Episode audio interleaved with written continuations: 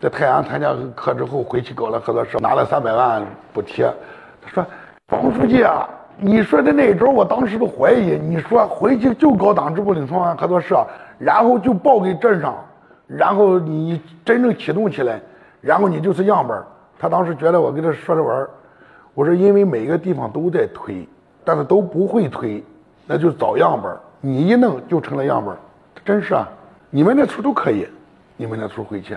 你别说张店，那个那富的地方也得弄。袁家村就典型的城中村你只要是农村社区都现在也给你让你搞合作社。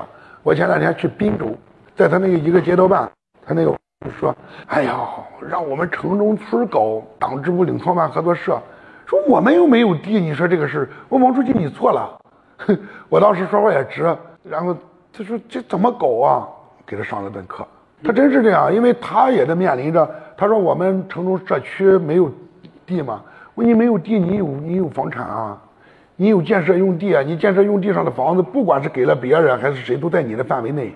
你搞物业经营型的，搞物业服务合作社，搞这个，这些合作社都可以搞啊。西瓜视频。